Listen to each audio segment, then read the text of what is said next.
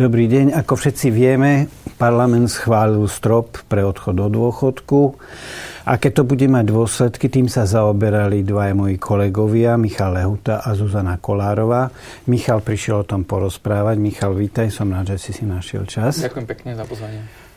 Takže začníme od toho. Všetko je schválené. Aké to bude mať dôsledky? Tak najskôr, aké to bude mať dôsledky pre štát?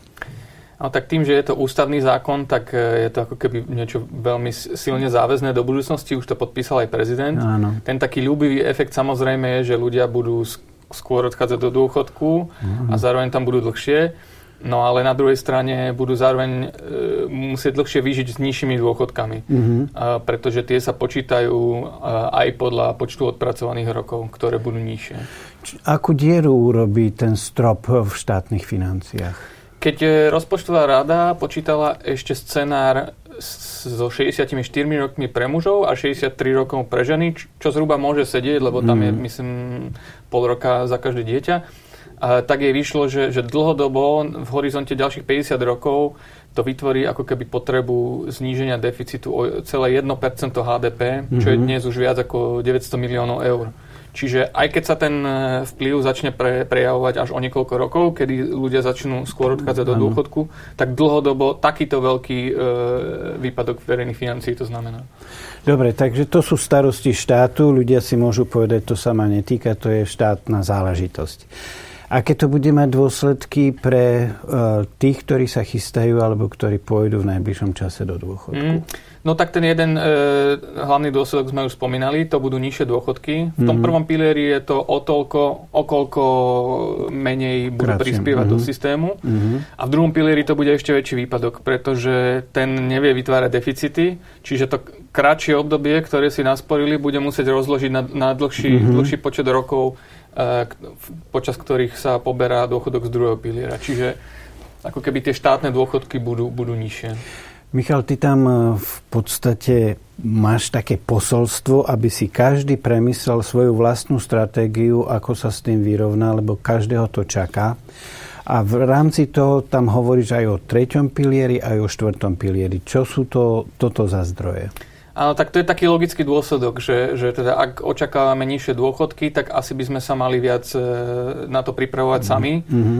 keďže e, ten štát to zjavne tak ideálne nezvláda.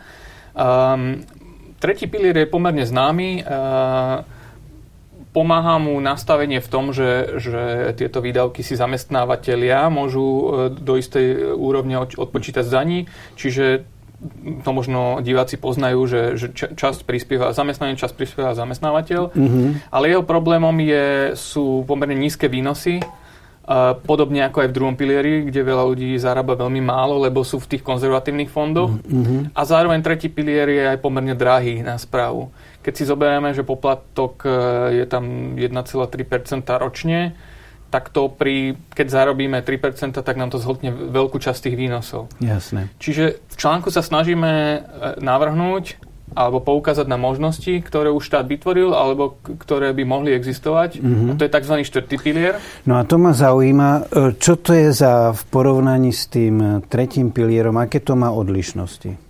Štvrtý pilier je ako keby nejaké individuálne, dobrovoľné, dodatočné sporenie. Mm-hmm ale štát e, v roku 2016 pre ňo vytvoril aj daňové zvýhodnenie, mm-hmm. a, ktoré znamená, že napríklad po ten investičný horizont minimálne 15 rokov, ak, ak dodržíte, tak nemusíte potom z toho platiť e, daň z, z výnosov, z, z príjmu, z, mm. z, z hodnotenia tých aktív.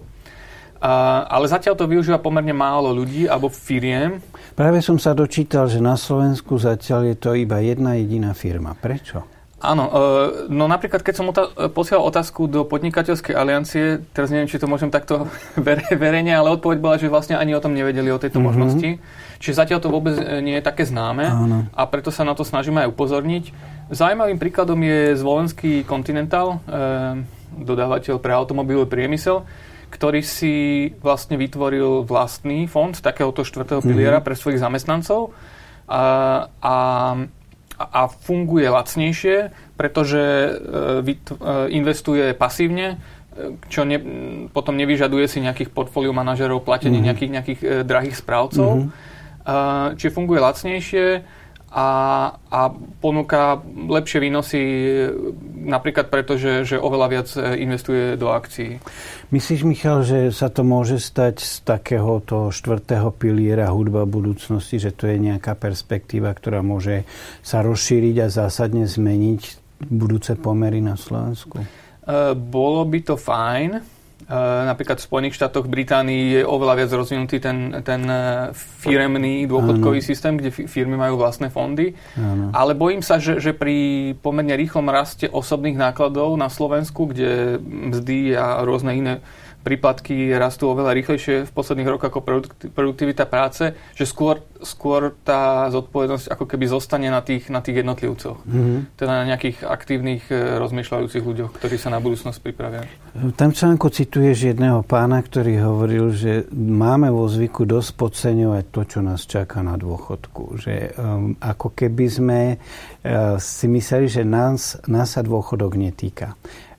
Myslíš, že sa to môže niekedy zmeniť, obratiť k lepšiemu? No to je také to tradičné, sa hovorí, že behaviorálne zlyhanie, že, že na, na budúcnosť my myslíme oveľa menej, ako, ako by sme mali. Mm-hmm. A, a tak tam sú, tam sú rôzne, e, rôzne možnosti, ako, ako si to zlepšiť. E, rôzni tí sprostredkovateľia alebo finanční poradcovia odporúčajú teda odkladať si rovno po výplate, aby to Jasne. odišlo z toho, z toho účtu. V Amerike je známy program uh, kde sa ľudia zaviažú odkladať si až zo zvýšenia platu, čo tak v súčasnosti neboli, ale potom im dokáže veľmi pomôcť. Jasne.